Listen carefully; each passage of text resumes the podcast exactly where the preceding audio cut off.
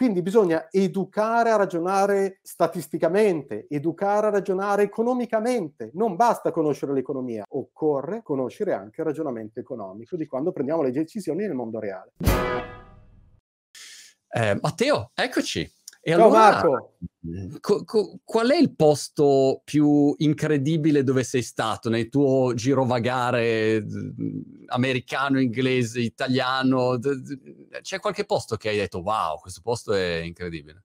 Ah, guarda, io tornerei a Santa Monica domani e a UCLA. Fra università e stile di vita è il mio posto, quindi sarà banale, ma la West ah. Coast è dove mi piacerebbe essere.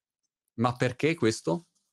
Ma perché c'è un misto di uno stile di vita e anche una spinta all'innovazione che rendono tutto molto interessante. L'altro aspetto è che lì l'accademia è molto legato al mondo produttivo, quindi c'è moltissimo scambio tra ricerca e innovazione e portarla a terra nel mondo reale.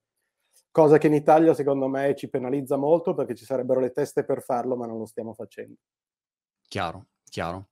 Senti Matteo, eh, per chi mh, mhmm, ti chiede che mestiere fai, o sai quando hai figli si chiede, ma che mestiere fa tuo papà? E nel caso dei miei figli con sempre, boh, non si capisce, uno YouTube per adulti, un, fa l'imprenditore, che non si capisce l'imprenditore mai. Cosa... Eh, tu che, che, cosa rispondi? Uh, quando l'hanno chiesto quando mio, mio, figlio aveva 5 anni, non è una battuta, ma è la realtà, lui ha risposto, mio papà vende i libri. E, perché mi aveva visto una trasmissione televisiva in cui gli presentavo un libro, quindi allora sono abituato a dirlo anch'io. In realtà io me la cavo con una scorciatoia, faccio professore universitario e se mi chiedi di che cosa mi occupo, e probabilmente la ragione per la quale mi hai chiamato, guardo un po' cosa succede nella testa delle persone, se non addirittura nel cervello delle persone quando prendono decisioni economiche e finanziarie. E mm. questa cosa ha un nome molto trendy che si chiama neuroeconomia. Wow, neuroeconomia, ma ehm, c'è una facoltà di neuroeconomia eh, o, o, quando è nata la facoltà di neuroeconomia? Perché immagino, se vado indietro quando ho fatto io l'università di legge, peraltro, eh, immagino neuroeconomia non esistesse ancora, o magari esisteva, ma io ero sul, sul mondo legale. No, no, non esiste tuttora, quindi non c'è alcuna okay. facoltà. Io sono ospite a, insegnare queste cose ai miei studenti del San Raffaele nella facoltà di filosofia perché sono un animale un po' strano, arrivo dalla pensa, dalla logica alla filosofia della scienza, sono ah. molto appassionato di razionalità scientifica, di razionalità umana e sono arrivato poi all'economia dopo uh, aver fatto un dottorato in filosofia della scienza, quindi sono tornato alla London School of Economics, sono tornato a fare lo studente e poi ho fatto un po' un misto di filosofia, economia e scienze cognitive per capire come le spiegazioni economiche di come le persone prendono decisioni non mi convinceva affatto. Cioè, l'economia mm. studia Mr. Spock, cioè esiste solo nei telefilm e nei libri di scuola come teoria dell'agente economico razionale. Le persone nel mondo reale non sono Mr. Spock, sono semmai Homer Simpson. Cioè, non è che sono del tutto anaffettive, senza provare emozioni, che calcolano immediatamente i costi e benefici, o gli economisti amano dire massimizzano la loro utilità. No, le persone normali sono vittima delle loro trappole, delle loro emozioni, della loro pigrizia, della loro procrastinazione e mm, fanno fatica a prendere decisioni ottimizzanti o massimizzanti quando si tratta delle loro finanze. Giustissimo. Sai Matteo che eh, ieri ho, ho, visto un amico che... Mh, mm, stava pensando dove investire, ok? Eh, dove investire mm, per le sue prossime avventure. Mm, eh, imprenditore, peraltro, molto, molto smart. E a un certo punto gli dico: Guarda, ho visto questa chance sul, um, sul, uh, nel settore degli idraulici. Praticamente c'è una carenza, adesso te la faccio breve, qua a Brighton, di idraulici, un'organizzazione, no, ogni volta chiami idraulico non sai mai chi viene così. E c'è un'azienda che sta andando benissimo, organizzando tutta una serie di idraulici, insomma adesso la sto semplificando. E, e quindi gli dico, ma guarda, potresti probabilmente o investire lì, entrare socio con, con questa realtà che è in grande crescita, e i numeri ci sono, cioè se tu la, ragioni razionalmente i numeri ci sono. E lui mi ha detto, ma no, ma io, cioè, mica voglio guadagnare eh, investendo in roba di idraulici, cioè vuole una roba sexy, capito? Emotivamente sexy, non c'entra niente con il risultato economico. E allora pensavo, vedi come eh, si raggiungono tanti parametri. È, è, abbastanza carino. Allora, io ovviamente non sono un imprenditore e probabilmente se lo facessi non sarei di successo, però mi, eh, quello che si può dire è che eh, questo... Allora, eh, guarda che non è così raro oggi che le persone eh, possono accettare di guadagnare un po' di meno, ma guadagnare in funzione dei propri valori. Cioè si parla sempre più non tanto di massimizzare l'investimento, avere un buon ritorno delle quanto di benessere finanziario, cioè fare anche un investimento che è in linea con uh, le tue esigenze, i tuoi bisogni, ma anche i tuoi valori. Oggi magari qualcuno non vorrebbe investire in qualcosa che riguarda la guerra o che non sia un progetto di investimento che sia totalmente sostenibile.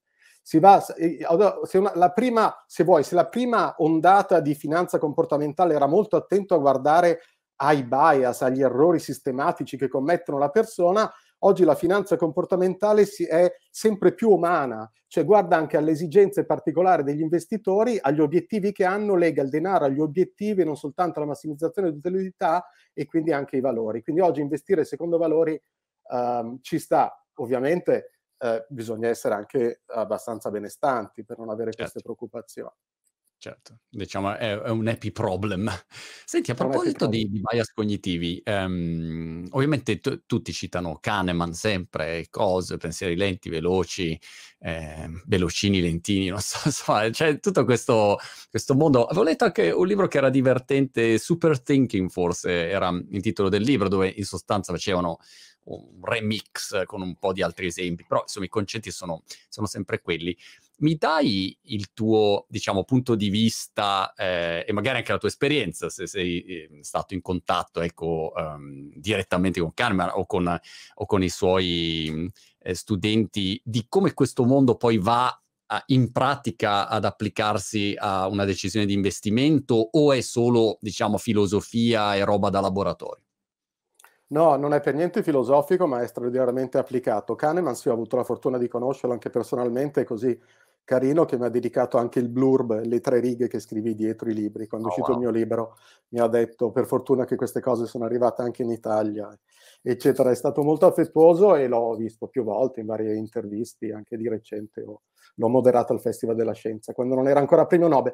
Uh, dicevo, um, adesso il discorso è abbastanza lungo, però si parla molto di educazione finanziaria e non c'è il minimo dubbio che sia molto utile sapere cosa sia giusto fare. Oggi non si può non conoscere la relazione fra tassi di investimento, uh, fra tassi di interesse, investimento, inflazione. Quindi questo è un ABC, un'alfabetizzazione che non si può non conoscere. Però noi sappiamo, grazie a Kahneman, che anche quando sappiamo cosa è giusto fare, non sappiamo ancora nulla di quello che accade nella nostra mente quando tentiamo di farlo. Quindi tu probabilmente, Marco, sai che fra patatine fritte oggi e arterie pulite fra dieci anni, beh, è meglio avere le arterie pulite fra dieci anni, ma ho come sospetto che quando arriverà l'ora di pranzo, se hai molta fame, fra patatine fritte e insalata ti tufferai sulle patatine fritte, pur sapendo che quella non è la scelta migliore.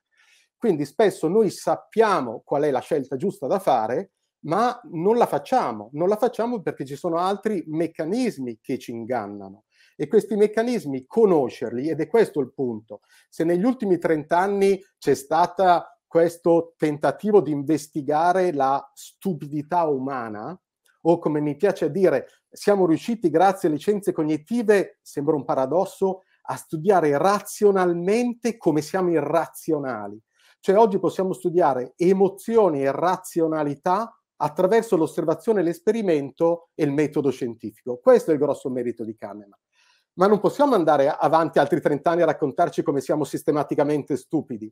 È arrivato certo. il momento di girare questi limiti, questi nostri errori in punti di forza. Quindi se conosci gli errori e questi errori sono sistematici e pertanto prevedibili, li puoi evitare. E uh, uh, mi sono divertito a chiamare uh, le mie ricerche, il libro che, che ho scritto, Economia emotiva, proprio per enfatizzare questo aspetto di un'economia che vuole essere sempre più umana, funzionale e funzionante. Cosa significa? Umana perché mette al centro Homer Simpson, la persona in carne ed ossa, come effettivamente prendiamo le nostre decisioni e non come dovremmo prenderle se fossimo agenti economici perfetti. Più funzionante perché è sempre più eh, appoggiata sulle scienze sperimentali, sul metodo scientifico, e più funzionale perché vuole avere a che fare con i problemi concreti delle persone, trovare le soluzioni. Uh, li, da dove arriva, uh, ti ricordi il telefilm Star Trek, da dove arriva Mr. Spock? Da Vulcano, non è mm. un terrestre, è un vulcaniano. Ora, io sospetto che se noi continuiamo a applicare quelle teorie lì, rischiamo di far diventare la nostra Terra simile a Vulcano. A questo punto avremo sì una teoria corretta, ma non è che saremo felicissimi a vivere su un pianeta desertificato. È vero, questo è, mhmm, è un aspetto mhmm, che, su cui mi fai riflettere perché effettivamente c'è una lunga lista infinita e eh, anch'io mi diletto a, a vedere quali sono diciamo, gli errori principali legati magari al, al marketing nel mio caso o più alla, a, ai cambiamenti tecnologici dove mhmm, dove vedi proprio dei bias evidenti nelle, nelle persone, dici ma caspita, ma, ma com'è possibile? E, però ugualmente ci sono. Dall'altro lato però uno dice, vabbè, ma come si fa a, a evitarli, a dire ok, ce l'ho, ma e quindi che cosa, cosa faccio? Eh, ok, allora eh, ci viene in soccorso, oggi scomodiamo i premi Nobel, Marco. Eh, eh a Daniel Kahneman dobbiamo tutta questa riflessione e eh, la ricerca scientifica su come sbagliamo in modo sistematico e prevedibile. E a Richard Taylor dobbiamo la nozione di nudge, di spinta gentile, dal libro proprio La spinta gentile, che in italiano è tradotto da Feltrinello e poi Feltrinelli ed è tradotto in tutto il mondo. E ci fa proprio vedere come in contesti concreti noi possiamo progettare degli ambienti di scelta in cui aiutiamo le persone a liberarsi, a disinnescare la trappola. Ovviamente non è banale, ma ci possiamo riuscire. Però Marco, dobbiamo fare un po' capire alle persone di che cosa stiamo parlando. Allora ti faccio il bias più classico dei classici dei classici, anche in ambito di decisioni finanziarie. Poi ne vediamo altri se vuoi, ma immagina che io ti debba proporre un vaccino per il Covid. Ok? Mm. Io ti posso dire questo vaccino ti protegge dalla malattia al 95%. Oppure ti posso dire questo vaccino ti lascia esposto al Covid al 5%. Un igienizzante per le mani che uccide i germi, quindi è efficace uccidere i germi al 90%. Un igienizzante per le mani che non uccide i germi al 10%.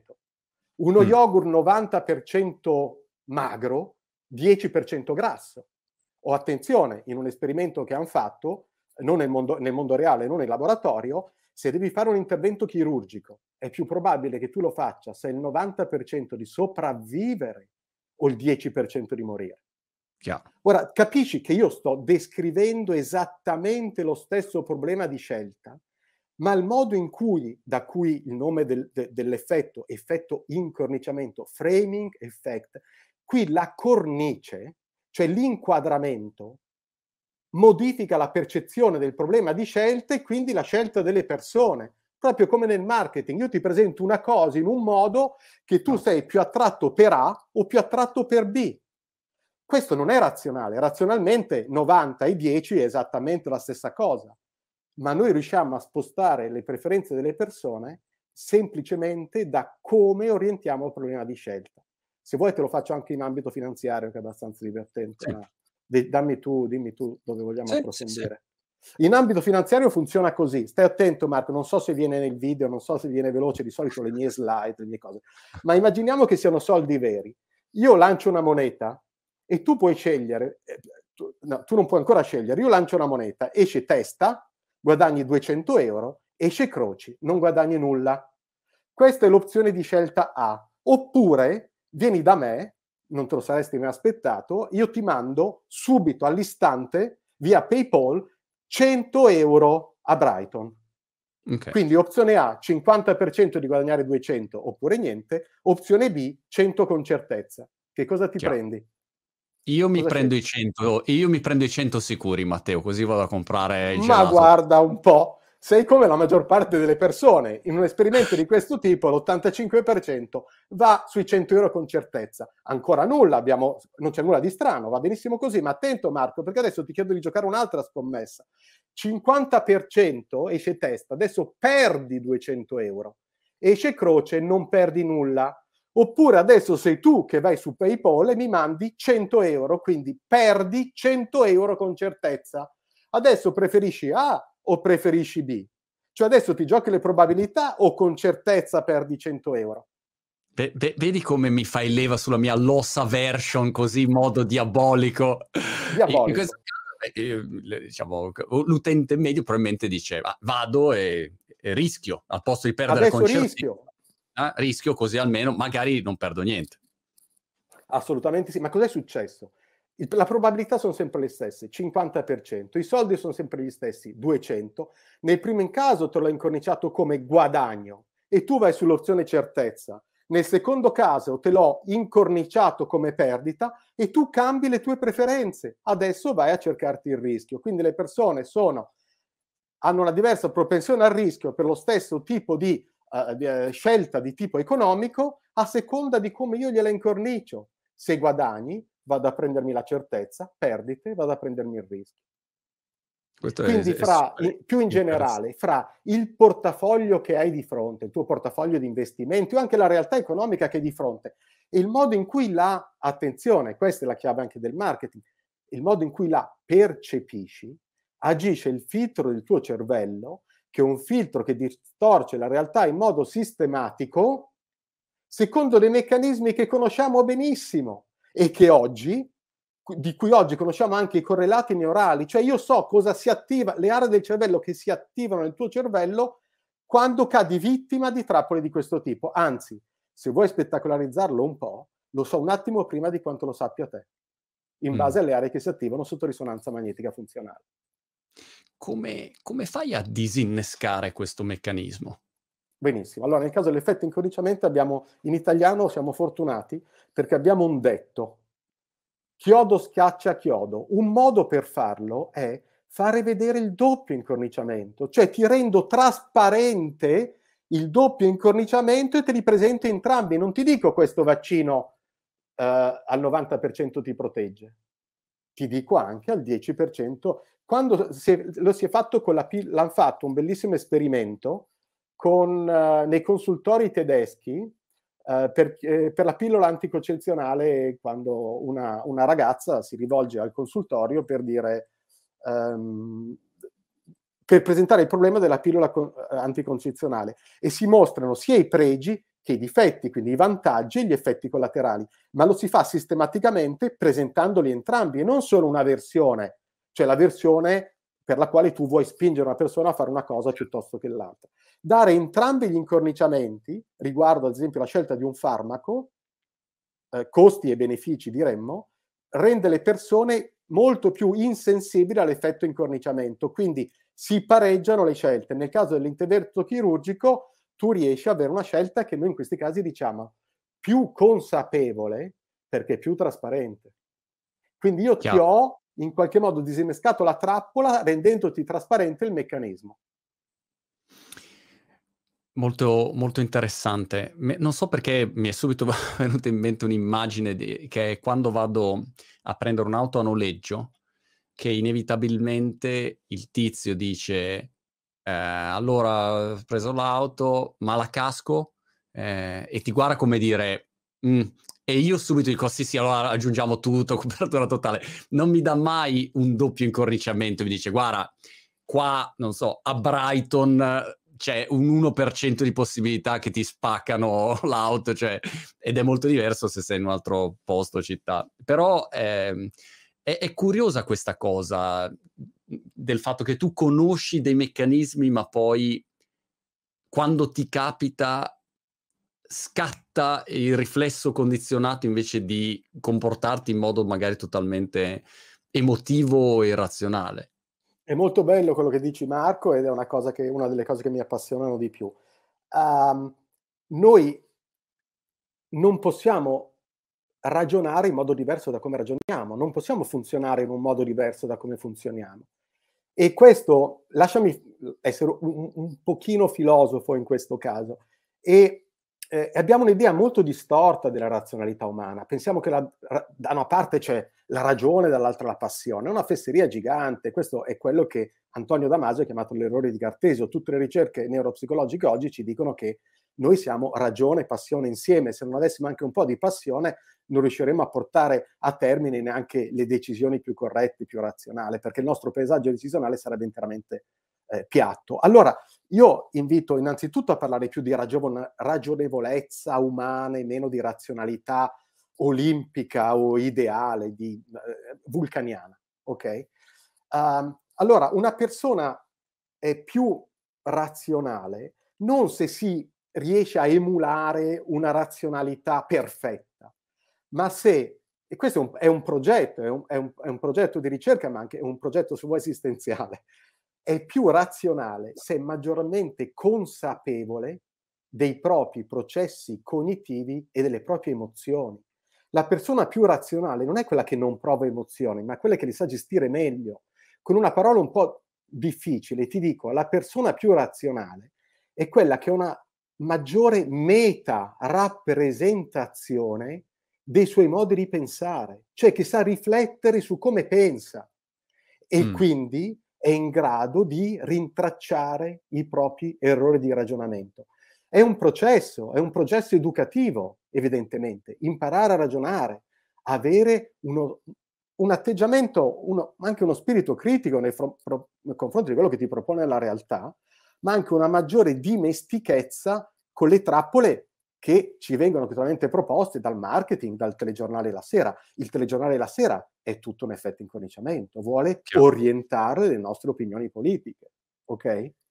Allora, nell'educazione, tu oggi noi dovremmo parlare di educazione finanziaria e lo stiamo facendo, ma eh, oltre all'educazione finanziaria esiste e deve essere fatta l'educazione sentimentale, educare le nuove, le nuove generazioni alle emozioni che provano quando trattano col denaro, conoscere i meccanismi che stanno dietro i nostri sbagli. Non basta studiare logica per essere logici, occorre studiare il ragionamento logico perché sennò succede quello che hai detto tu benissimo. Io so tutta la teoria, ma quando certo. poi prendo una decisione nel mondo reale cado in trappola. Quindi bisogna educare a ragionare statisticamente, educare a ragionare economicamente. Non basta conoscere l'economia, occorre conoscere anche il ragionamento economico di quando prendiamo le decisioni nel mondo reale. Grazie per avermelo chiesto. Ho, ho, ho un amico, Matteo, eh, che è veramente bravo nel mondo tech, ok? Eh, ha grande esperienza, eh, tutto il mondo delle, de, diciamo, del, del mercato, eh, principali aziende, mh, valori, valutazioni, cioè ha proprio conoscenza profonda, ok? Ma eh, quando investe nell'azionario fa sempre, da quando lo conosco, stes- lo stesso errore metodicamente. Quando i prezzi vanno giù, vende. Quando vanno su e che... Eh, allora compra, sempre, ok? E ogni volta dico, senti, eh, non, rivelo il nome, però dico, ma perché, cioè, voglio dire, ti, lo sai benissimo, è anche una persona molto logica, razionale, ma perché? Ed è, è così, è un suo modo, come dire, mm, è, come una persona eh, gelosa, ecco, è, è, gli parte questa cosa e lui non ha possibilità, ha, possibilità, ma non, non riesce a controllare questa reazione. E quindi, nonostante tutta la conoscenza, il fatto di sapere, ugualmente lo fa. Che cosa consiglieresti a una persona così? Che nei mercati vediamo spesso come errore. Tua amica, il tuo amico è in buonissima compagnia, esiste anche un grafico a suggestione che ti fa vedere come sistematicamente le persone, i profani diremmo, inseguono l'andamento dei mercati. Vedi questi grafici che le persone sottoscrivono fondi di investimento quando i mercati sono già saliti e corrono a vendere quando i mercati sono già scesi. Quindi è puro, puro autolesionismo, tutto dettato da avidità e paura, cioè è un investimento che si può con- capire un investimento sbagliato, un errore che si fa se si guarda le nostre emozioni. Cioè il mercato sale, non posso rimpiangerne di essere rimasto fuori, il mercato scende, non posso rimpiangere di essere stato dentro. Ma di razionale non c'è nulla. È l'onda emotiva che da un lato ti dice, ah, tutti stanno guadagnando, devo farlo anch'io, ah, ma sta, stanno, sto perdendo, sto perdendo, eh, devo, devo liberarmi di questo investimento. L'unica cosa razionale da fare sarebbe seguire un metodo, avere un piano di investimento sul lungo periodo, avere un piano di investimento che tiene conto del proprio profilo di rischio e starsene buoni e tranquilli lasciare che il mercato facciano il loro lavoro e poi andare a incassare a 10 anni o 20 anni in base al proprio appunto, orizzonte temporale e profilo di rischio. Invece noi continuiamo a cavalcare i mercati come vivevamo nella savana 40 eh, milioni di anni fa, cioè quello che succede in questi casi quando abbiamo paura di perdere scatta che cosa? L'amigdala. E sa- sai quanto ci mette a scattare l'amigdala? Quanto ci mette a provare paura? Da 18 ai 33 millesimi di secondo.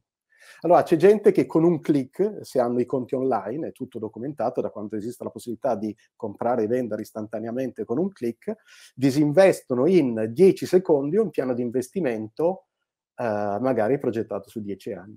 Perché? Perché sono vittima dell'ansia e della paura di perdere.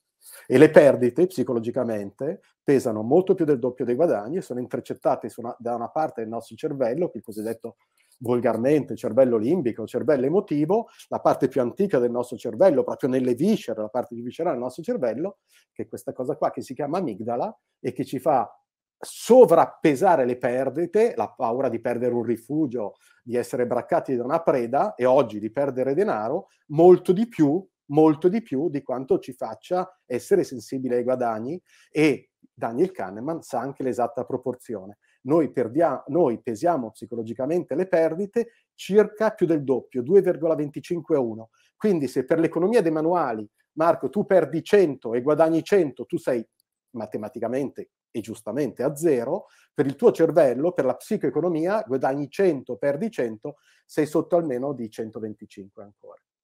È come quando hai una relazione e se tu fai un complimento e una critica non funziona, devi fare un complimento, cioè 10 complimenti e una critica, 100 complimenti, perché non basta, eh, non, non, è un, lo stesso.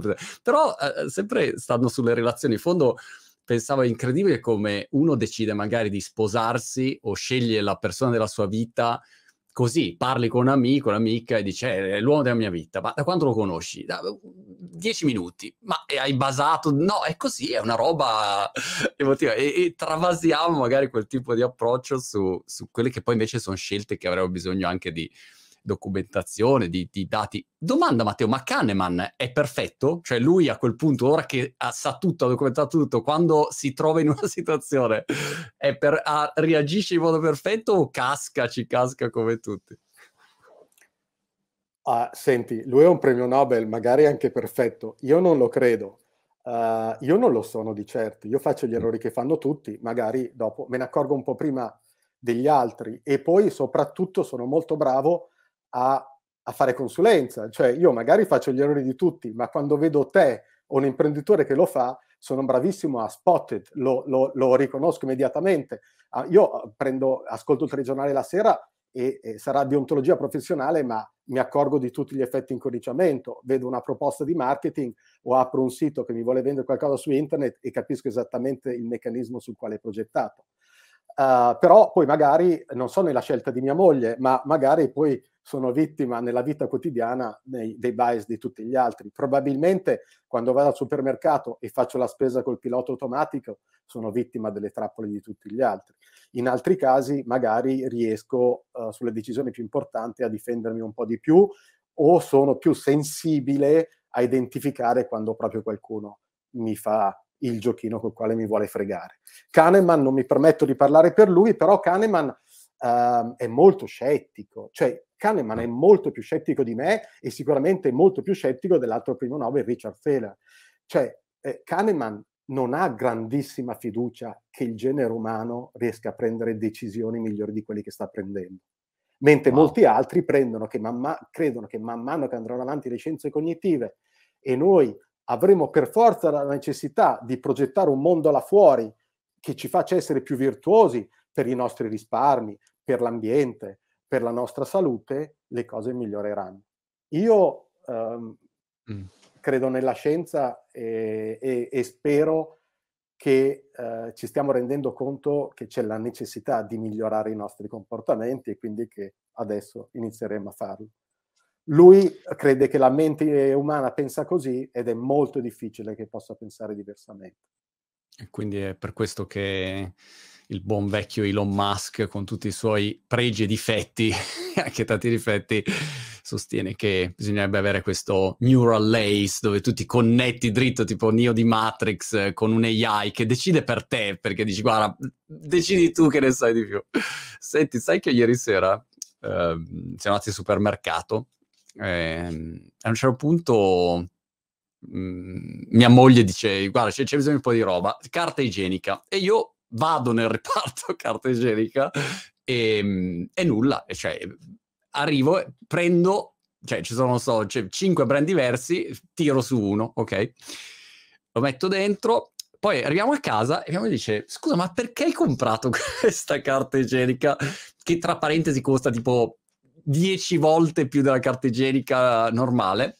Ho detto, ma non lo so, eh, ah c'era tipo un cagnolino, un micino lì sopra. E poi ho pensato, ah no, l'ho comprata perché c'era scritto um, 100% clean better, una scritta che non voleva dire niente, però mi ha preso, come dicevi tu, in un secondo mi ha preso questa cosa e distinto ho tirato su quella, invece capito che è quella di fianco. E quindi è incredibile dove ogni giorno noto per, per quello che riguarda il marketing in continuazione quanto sia um, veloce, ecco anche la scelta, non è soltanto eh, che, perché spesso uno non ha neanche tanto tempo per processare, no? Sei lì eh, di fretta, e, e quindi fai una scelta così al volo e non è la miglior scelta. Marco, è bellissimo questo e eh, prima parlavi di gut feelings, come dicono gli americani, no? Le scelte di pancia. E dai, se tu vai al supermercato e mediamente comprerai cosa, non so, 50, 60 items, oggetti, prodotti, pensa se tu per ogni prodotto dovessi fare quello che ti dicono gli economisti e massimizzare la tua utilità. Cioè scegli un uh, dentifricio uh, a letto fresco, anticaria, il packaging, dove è disposto nello scaffale, usciresti che sei totalmente esausto. E allora cosa fai? Dove non è molto importante, adotti delle scorciatoie. E qual è la qualità di queste scorciatoie? Sono velocissime. Prima considera, e loro lo sanno, loro lo sanno. E l'altra cosa, e loro hanno tutto il tempo di pensarci, tu invece non ci vuoi pensare, quindi sei vittima. E l'altra cosa però ancora più divertente dal mio punto di vista è che noi non siamo razionali quando operiamo delle scelte, ma quando tu torni a casa e tua moglie ti chiede perché l'hai comprato, oppure esce lei a comprarsi un paio di scarpe durante i saldi e tu le dici ma come un altro, se noi non siamo razionali quando scendiamo, ma siamo dei bravissimi razionalizzatori ex post. Cioè, ah, una volta che l'abbiamo fatto, troviamo qualunque buona ragione per giustificare perché. I fenomeni del post-acquisto, sì, sì, assolutamente. Senti Matteo, Infatti, sai che ho... Scusami, un trucco delle aziende è che ti fidelizzano così. Complimenti che hai comprato. Mm. Sai, soprattutto i brand di lusso, dopo che tu vai a casa e scarti, loro ti fidelizzano dicendo sei uno dei nostri, grazie di, grazie di averlo fatto perché... Eh, inutile che... È vero, è vero. Senti, come... Mh, ehm, quando si dice lo, lo snake bite effect, eh, riferito ai mercati, e anche tu ne parli, di, di che, cosa, che, cosa, si intende? Uh, guarda, questo è un fenomeno veramente pervasivo in questo momento. Adesso io non so quanto vuoi contestualizzare, quanto rimarrà in onda questo video, ma l'ultimo anno sui mercati ci ha fatto vedere una cosa che si ve- non, si ve- non si è mai vista o si è vista rarissimamente negli ultimi 40 anni, cioè che obbligazioni e azioni sono correlate e tutte e due hanno perso. Tipicamente cosa succede? Quando qualcuno non vuole rischiare, compra i titoli più sicuri. Pensa al, bo- al, boom tedesco, cioè l'obbligazione tedesca addirittura rendimento negativo. Cioè noi compriamo qualcosa e non vogliamo assolutamente perdere, cioè le persone più avverse al rischio, più avverse alle perdite, vanno su obbligazioni. Quest'anno hanno perso anche le obbligazioni e hanno perso tanto anche il 10% e anche le obbligazioni governative, cioè ha perso quello che tipicamente comprano le persone che non vogliono perdere. Pensa il dolore che prova la loro amigdala. Pensa quanto la loro amigdala gli sta dicendo paura, paura, paura, dolore, dolore, dolore, il dolore di perdere. E questo, e dov'è lo snake bite? Il, lo snake bite effect, effetto morso di serpente, è quella memoria emozionale brutta, eh, cattiva, eh, che ci genera ansia di quando abbiamo vissuto una brutta esperienza, cioè quando chi ha paura di volare, chi ha paura di, di, di, di nuotare. Quindi quell'emozione negativa ha associato a qualcosa di brutto che ci è successo. Lo snake bite effect, effect fa sì che le persone non tornano magari a investire oggi su obbligazioni o su azioni perché hanno paura di perdere di nuovo, il che però no, non gli permette di fare dei buoni investimenti per il lungo por- periodo e di continuare a diversificare il proprio portafoglio, che sarebbe l'unica cosa che abbassa il loro rischio. Uh, quindi lo snake bite effect è quel fenomeno per cui oggi abbiamo paura di fare qualcosa e magari decidiamo di non decidere e non facciamo nulla, che di per sé in ambito finanziario è comunque una decisione lasciare i soldi sul conto corrente perché abbiamo paura del trauma che abbiamo vissuto e si stima che per tornare a un profilo di rischio paragonabile a quello precedente di una crisi sui mercati, quindi la stessa propensione al rischio, ci vogliono almeno dieci anni. Dieci anni è quello che serve a estinguere una memoria negativa di tipo emozionale nella tua amigdala. È vero, e mi hai fatto venire in mente che quando c'è stata la bolla del 2000 nel mondo tech, esatto. Alcune aziende hanno perso un sacco di soldi e per almeno dieci anni sono sparite, non hanno detto mai più internet queste stupidate qua e hanno lasciato spazio enorme a tutti quelli che invece poi sono partiti e poi a quel punto arrivederci, grazie. Insomma. Esattamente questo, l'esempio più pregnante, esattamente il postbolla.com. Senti, e invece quando mhmm, ci sono questi fenomeni di, di grande fiducia dove uno a quel punto pensa che non può sbagliare, gli, gli vanno dritte due cose, un po' un effetto casino dove dici ok, so, so io, so tutto io, è diciamo l'opposto di questo, immagino. Assolutamente, assolutamente sì, questo è il noto fenomeno come, non so la traduzione, se c'è una buona traduzione in italiano, magari mi aiuti tu, è il classico fenomeno dell'overconfidence cioè, eh, tipicamente le persone, quando le cose vanno bene è merito loro e quando vanno male ah, è colpa delle circostanze, non si poteva prevedere. Cioè, se io arrivo in orario è merito mio, se arrivo in ritardo è colpa del traffico, evidentemente. No? Quindi ascrivono i successi a se stessi, alle proprie abilità e eh, i propri fallimenti è colpa delle circostanze. Ora, essere così o, un'altra cosa che fanno, stimano di essere molto più bravi a prevedere di quello che sono realmente. Ad esempio, tu chiedi a, uno, a un guru degli investimenti, della finanza, come pensi che sarà il cambio sterlina, dollaro, eh, sterlina euro o dollaro euro fra sei mesi? O dove saranno i tassi di interesse? Non fra sei mesi, che lo sappiamo abbastanza tutti perché ce l'hanno detto, ma fra un anno e sei mesi. Cioè, e loro fanno la loro previsione. E poi gli chiedi quanto sei sicuro di averci azzeccato? E loro ti dicono ma ci azzecco all'80%. In realtà si sa che sono mal calibrati e ci azzeccano invece soltanto il 50% delle volte. Quindi hanno una sovrastima delle proprie capacità di prevedere il futuro in molte circostanze. E quindi, e questo è un altro dei fenomeni che ha messo in luce Kahneman, che dice siate un po' più modesti quando cercate di fare previsioni, mm. perché spesso sbagliate. Ah, scusa, no. l'altra cosa interessante, tu mi dicevi da una parte la paura e dall'altra cosa c'è?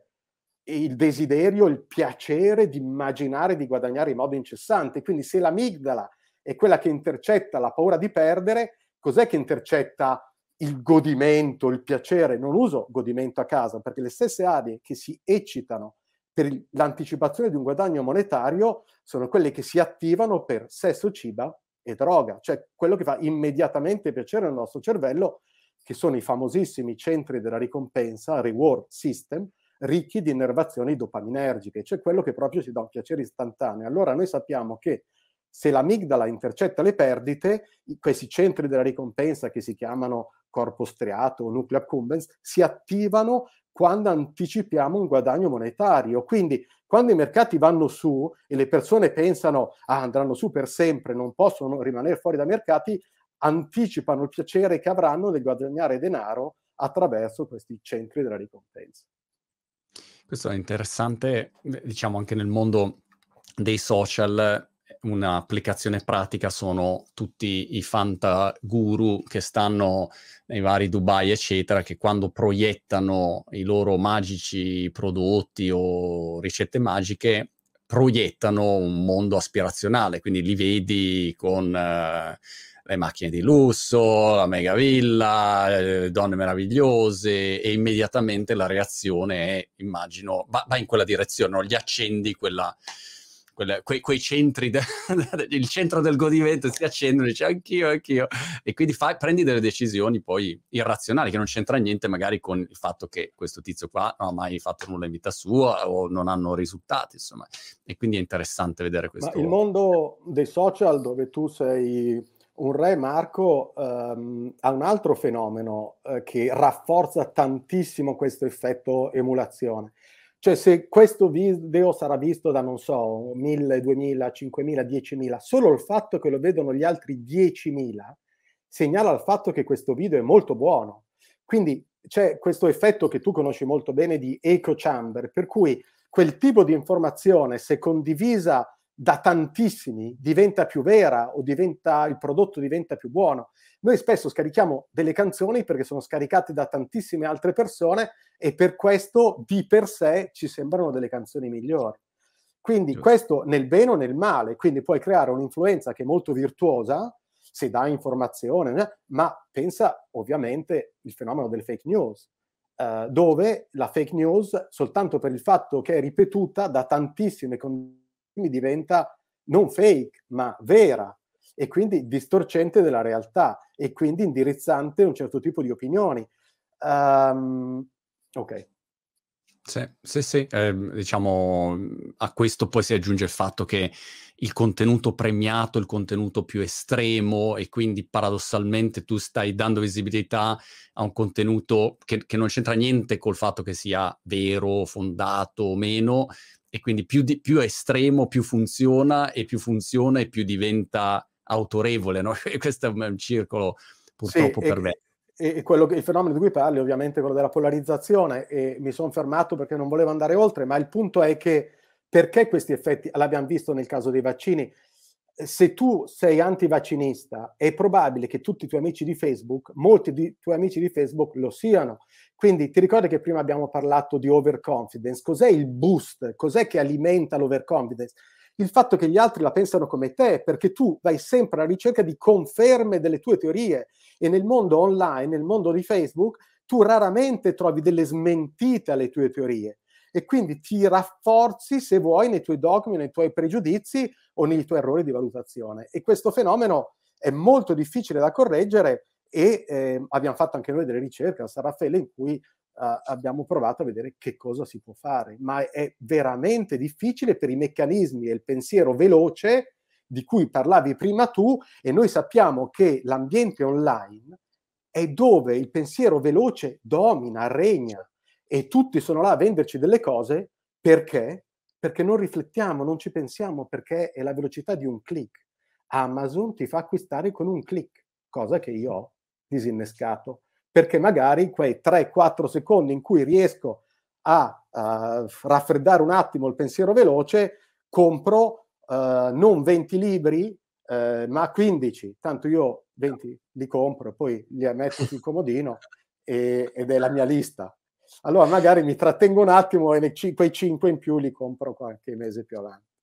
Senti Matteo, c'è un fenomeno che mh, mm, non so perché mi appassiona, anche oggi credo, eh, carico un video su questo, di, mm, di change blindness. Eh, in pratica ho, ho, visto, ci sono mille esperimenti, insomma, dei, che conosci molto meglio di me, eh, però ne ho visto uno che mi ha appassionato dove si vede una, mm, una stanza che ehm, cambia, degli oggetti che cambiano, iniziano a, a, a non esserci più nella stanza, però cambiano gradatamente e quindi tu di fatto non te ne rendi conto, è un cambiamento graduale, una change blindness eh, con gradualità e, e mi innescava poi tante riflessioni sul fatto che ad esempio nel mondo della tecnologia tu hai avuto dei cambiamenti enormi ma sono stati graduali in realtà e quindi alcune aziende ancora ti dicono Uh, ma no, ma non se, so, su Instagram non si vende niente, no? quando i fatti sono che ci sono miliardi, triliardi eh, no, venduti, però hanno sono affetti da questa cecità ehm, perché hanno visto gradualmente un procedimento e quindi no, non se ne sono resi conto di quanto sia cambiato il mondo.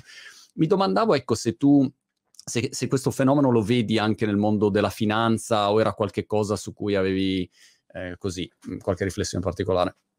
Guarda, una cosa che forse non tutti sanno è che la moglie di Daniel Kahneman, che adesso, che adesso non c'è più, era una notissima, una bravissima esperta studiosa di illusioni ottiche e illusioni percettive.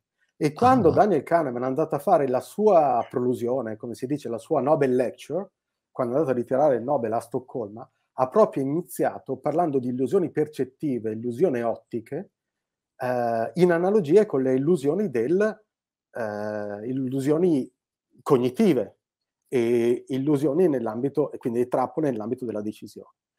E questo fenomeno è noto, se tu po- perdi poche vol- soldi alla volta, ti accorgi molto di meno che stai perdendo. Se tu ingrassi pochi grammi alla volta, ti accorgi molto di meno che alla fine dell'anno sei grasso 3 kg. Ok? Perdi, come dire, la percezione del fenomeno. Ma questo ha, capita anche per la comunicazione politica, anche per la deriva dei costumi, di alcune abitudini. Se una cosa è la famosa storia della rana che muore perché abbassi, bollita perché abbassi i gradi poco alla volta, purtroppo è un modo in cui funziona il nostro cervello e quindi vale in ambito di percettivo, in ambito di illusioni ottiche, in ambito anche di decisioni di tipo economico-finanziario. Um.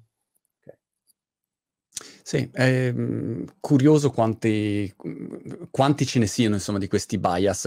Avevo una domanda prima di lasciarti andare e sei stato gentilissimo insomma, per tutti gli esempi e la, gli approfondimenti. A volte tu vedi, um, diciamo, delle spiegazioni riguardanti dei bias cognitivi e, e mi domando quante, mh, cioè, quanto c'è di, di, ricerca scientifica dietro alcuni fenomeni e quanto invece non ci sia tanta ricerca scientifica, ma sono più, come dire, delle, delle indicazioni. Cioè, quali sono, secondo te, i, i bias o i pregiudizi che uno ha che sono chiaramente acclarati oggi, diciamo, in base a quella che è la ricerca fatta fino ad oggi, e quanto invece magari ci sono dei fenomeni che uno osserva e dice, ah, ecco, vedi, c'è questa tendenza a però poi magari non c'è così tanta ricerca fatta su quegli argomenti. Ecco, mi domandavo se si riuscisse a mettere un po' una, una, una, barra e dire, ok, qua siamo abbastanza sicuri e di qua invece ancora stiamo esplorando. Allora Marco, eh, la domanda è molto, è molto interessante, ma mh, mm, da ricercatore faccio... Allora, la, se ti devo rispondere, no, non c'è una barra, ma c'è una linea di grigi, dal bianco al nero, e non sappiamo mai quando oltrepassiamo il confine. Eh, da ricercatore ti dico che non ho dati per risponderti a questa cosa, però ti posso dire, e lo sai meglio di me, che il marketing esisteva molto da prima di Kahneman, quindi alcune persone molto brave a fare pubblicità, a fare marketing, hanno sempre, hanno sempre utilizzato questi meccanismi senza sapere che fossero scientifici. Quindi il modo in cui noi facciamo propaganda o facciamo persuasione eh, sono noti ben da prima che noi andassimo nei laboratori a investigare queste cose con metodo scientifico. Per provare, non ho la risposta, eh, la tua è una sfida, bisognerebbe fare una ricerca e capire, ma per provare a risponderti ti dirò, oggi in accademia, in ambito di ricerca, sappiamo un sacco di cose che non sono ancora applicate nel mondo reale.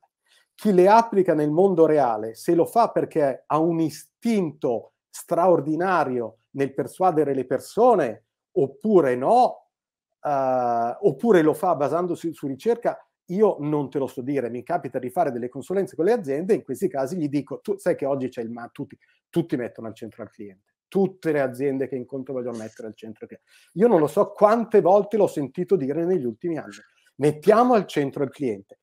Poi gli chiedi come? Come mettono al centro il cliente? Cosa mettono al centro?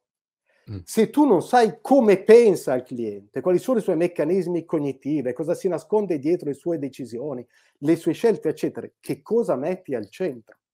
Allora, prima cosa per mettere al centro qualcuno è mettere al centro il suo cervello, i suoi meccanismi. Quindi molto spesso si valuta come alcune cose consolidate nella ricerca scientifica possono offrire delle idee che tu poi vai a declinare nel mondo reale. Ora, io sono sicuro che un sacco di aziende della West Coast lo stanno facendo, perché cos'è il grande successo di Amazon, eBay, Alphabet, Google, eccetera? È big data e Cognitive Sciences. Quando era UCLA a Los Angeles, tutti i ragazzi che erano bravi a fare data mining e che conoscevano le scienze venivano, ricevevano delle offerte da queste società della, perché mettere insieme il fatto che tu riesci a estrapolare il comportamento delle persone dai dati che ti lasciano e lo riesci a orientare con i meccanismi cognitivi che stanno dietro ai loro comportamenti, è una miscela formidabile che ti dà un vantaggio. Oltretutto, queste aziende conoscono i loro clienti meglio di quanto il cliente conosca se stesso. I miei gusti Amazon li conosce molto meno, meglio di come li conosco io. Il mio operatore telefonico Wind conosce i miei comportamenti e i miei consumi molto meglio di come io conosca me stesso. Io non so quanti minuti sta il telefono, loro sì. E quindi mi possono dare, se vogliono, l'offerta più vantaggiosa per loro. Mi possono fare una, un'architettura del mio sito quando entro lì molto più adatta per loro a farmi spendere dei soldi, eccetera, eccetera. Quindi, da un lato, Marco, e, e dimmi anche tu il tuo parere, queste cose sono molto utilizzate, dark side of, lato oscuro della forza, molto certo. più oggi a vantaggio di chi vende e di chi compra. Ma noi andiamo verso una direzione in cui o i governi iniziano a fare queste cose non per vincere le elezioni e creare consenso, ma per migliorare il comportamento dei cittadini o facciamo comunicazione utilizzando queste cose, sensibilizzando le persone a consumare meglio e in modo più sostenibile. Le nuove generazioni, che poi è anche la missione dell'educazione finanziaria, a non farsi fregare e a mettere via i risparmi. Cioè, o iniziamo a utilizzare queste conoscenze non per vendere, ma per creare un, migli- mondo migliore, oppure siamo destinati a, ehm, a fallire tutti quanti insieme.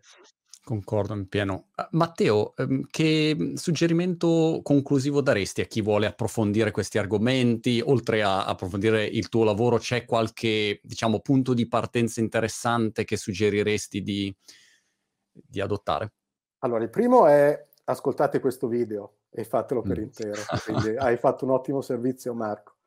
E, e ho accettato con piacere questo invito proprio per la possibilità di raggiungere il tuo pubblico, un pubblico più ampio. Abbiamo anche la fortuna che esistono ormai bellissimi libri divulgativi su questi temi. Ora, Kahneman ha scritto un bel libro, non è super divulgativo, ma quello che tu citi, pensiero lento e pensiero veloce, è il punto da cui partire. Ma abbiamo, adesso eh, forse è antipatico, anch'io mi sono divertito a scriverne tre e non vi darò i titoli, ma oggi abbiamo tantissimi libri che fanno ottima divulgazione su questi temi quindi li portano a terra, offrono degli esempi, ti aiutano a come utilizzare queste conoscenze, ti fanno vedere dove sono state utilizzate nei casi di successo. Uh, anche l'accademia ci sta arrivando, c'è un po' di ritardo, ma ormai non abbiamo una facoltà di, per concludere da dove siamo partiti di un'era economia, ma ormai le migliori dipartimenti di economia, i migliori dipartimenti di psicologia, di scienze cognitive offrono corsi di questo tipo. Uh, e poi l'altra cosa è essere curiosi, guardare là fuori e con spirito critico riflettere, lo dicevamo prima, una migliore meta rappresentazione dei propri processi cognitivi. Oppure dai Marco, diciamolo alla Socrate, conoscere meglio se stessi. È una sfida divertentissima che possiamo portare avanti ogni giorno in totale autonomia. Uh, provate a riflettere di più su come pensate e su come gli altri vogliono che voi pensiate. Molto, molto interessante. Matteo, grazie davvero e ci aggiorniamo alla prossima. In bocca al lupo per tutto. Grazie Marco, grazie mille.